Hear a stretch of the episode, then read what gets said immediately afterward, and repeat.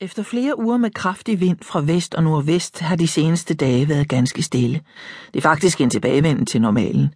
De lokale møller mener, at der gennem hele sommeren har været mindre vind end sædvanligt her på det sydlige Falster, hvor det inddæmmede Bøtøen Nord skærer sig vej fra Østersøen helt ind til Gedesby.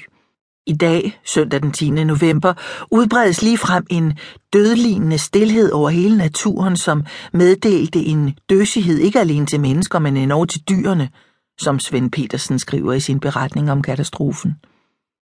Han var 35 år gammel, da han kom til Falster fra Kiel for at blive indsat i embedet som skolelærer og kirkesanger i Gedesby. Dengang var han ifølge sin egen beskrivelse stærk både af læme og sjæl og besjælet af lyst til at tage fat. Nu, næsten 14 år senere, har usunde dunster fra de inddæmmede dele af Nordet taget på hans helbred – og den lollandske feber gik over Guldborgsund og gjorde ham så svag, at det krævede store mængder kinin. Medicinen var dyr, men bedre end gæsserborernes hjemmelavede midler. En gårdmand drak et stort snapseglas fuld af terpentinolie, hvorefter han løb, indtil han ikke kunne mere. Om det virkede, vides ikke, men han ville efterfølgende ikke råde andre til at gøre det samme, til han havde mærket, at livet var sat på spil, som skolelæreren i Gedesby skrev. Folk på Falster kender godt til havets fare. Der har været masser af oversvømmelser dernede. Så langt tilbage som i 1304 kendes stormfloder fra skriftlige kilder. Blandt andet i 1625, 1684, 1760, 1825, 1836, 1858 og igen i skæbneåret 1864 blev Lolland og Falster ramt af oversvømmelser som følge af stormfloder. Nogle var små og nærmest hverdagsagtige, andre voldsomme hændelser, som satte sig spor i både landskab og erindring. Stormfloden i 1625 var en af de slemme, men meget få mennesker levede i de lavtliggende områder på øerne dengang, og derfor var konsekvenserne ikke katastrofale.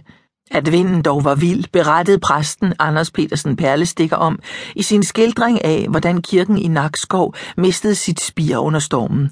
Det faldt ned over skolen og andre omkringliggende bygninger og slog fem personer ihjel. Meget er sket siden dengang. De moderne tider er kommet til Lolland og Falster. I slutningen af 1700-tallet foreslog en af egens store tænkere, oplysningsmanden N.D. Riegels, i pamfletten Sandhedens og Menneskerettighedernes Arkiv, at Bøtø Nord skulle inddæmmes og afvandes, så havbunden kunne udnyttes som landbrugsjord. Rigels var dog langt forud for sin tid, så der gik mere end et halvt århundrede før egens indbyggere lykkedes med at sænke vandstanden i nord så meget ved hjælp af en damppumper, at man kunne gå tørskoet fra Gedesby til Bøtø.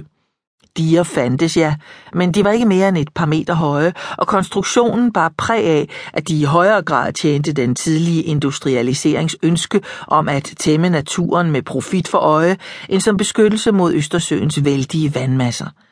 Videnskabelige tilgange til digekonstruktion eksisterede ganske vist i midten af 1800-tallet, først og fremmest hos hærens ingeniørtropper, men ikke blandt de lokale bønder og herremænd på Falster. De nøjes med at bygge lave mure mod havet. I løbet af den 11. og 12. november blæser det op fra øst. Et lavtryk er passeret op gennem Polen og det nyligt forenede Tyskland og sender nu alt det vand, som de forgangne ugers vestenvind har presset ind i Østersøen og op i den botniske bugt tilbage mod de indre danske farvande. Vestenvinden har skabt en inklination i Østersøens vandspejl med en forskel på over 5 meter i vandstanden i øst og vest, og dette enorme pendul af vand begynder nu at svinge tilbage efter at vinden er vendt. Tirsdag den 12. når vandmasserne frem til bælterne og Øresund, som virker som flaskehalse, hvor vandet opdæmmes. Voldsomme vandstandsstigninger truer. En ustoppelig mekanisme er sat i bevægelse. Om morgenen den 13. november oversvømmes de lave diger på Lollands sydkyst, og snart er det meste af øens sydlige del omdannet til et hav, hvor bakketoppe stikker op som små øer. Mange lolliker må desperat forsøge at redde sig, da vandet vælter ind over landet. Ved Saksfjeld klamrer 13 mennesker sig forgæves til taget på Danmarks første sukkerfabrik, mens 30 mennesker omkommer på Lolland den onsdag. I Gedesby på Falster oplever Svend Petersen stormfloden fra sin tjenestebolig, som også huser landsbyens skolestue. Han er tidlig på benene, for ligesom de andre på egnen har han fornemmet, at noget var på vej. Nu ser han, hvad der ligner en hvidlig tåge i morgenstunden, men det er ikke dis. Skolelærerens søn kommer og beretter, at Østersøen er gået over dæmningen på den anden side af Bøtø Nord. Det er vand, Svend Petersen kan se, og det bliver ved med at stige.